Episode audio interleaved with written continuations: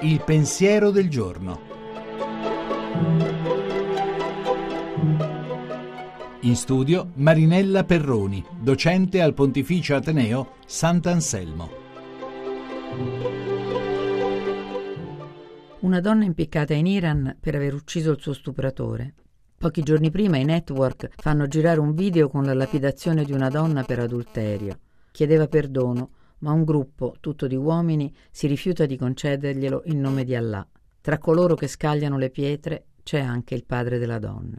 Ci arrivano in casa giorno dopo giorno frammenti di cronaca impastati di ferocia e di violenza. Troppo facile, forse, scandalizzarsi e giudicare con sottile arroganza perbenista. Molti paesi che si vantano di essere delle democrazie compiute ammettono la tortura, il braccio della morte, le iniezioni letali.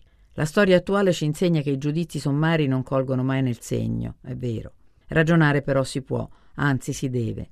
Senza profeti, senza uomini e donne capaci di sguardi e parole che spingono ad andare oltre alle tradizioni e alle convenzioni degli uomini, qualsiasi Stato e qualsiasi Chiesa, qualsiasi ideologia politica o fede religiosa restano prigionieri di se stessi e producono barbarie.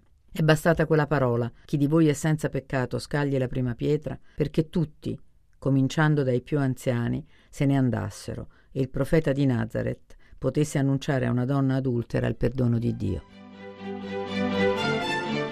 La trasmissione si può riascoltare e scaricare in podcast dal sito pensierodelgiorno.rai.it.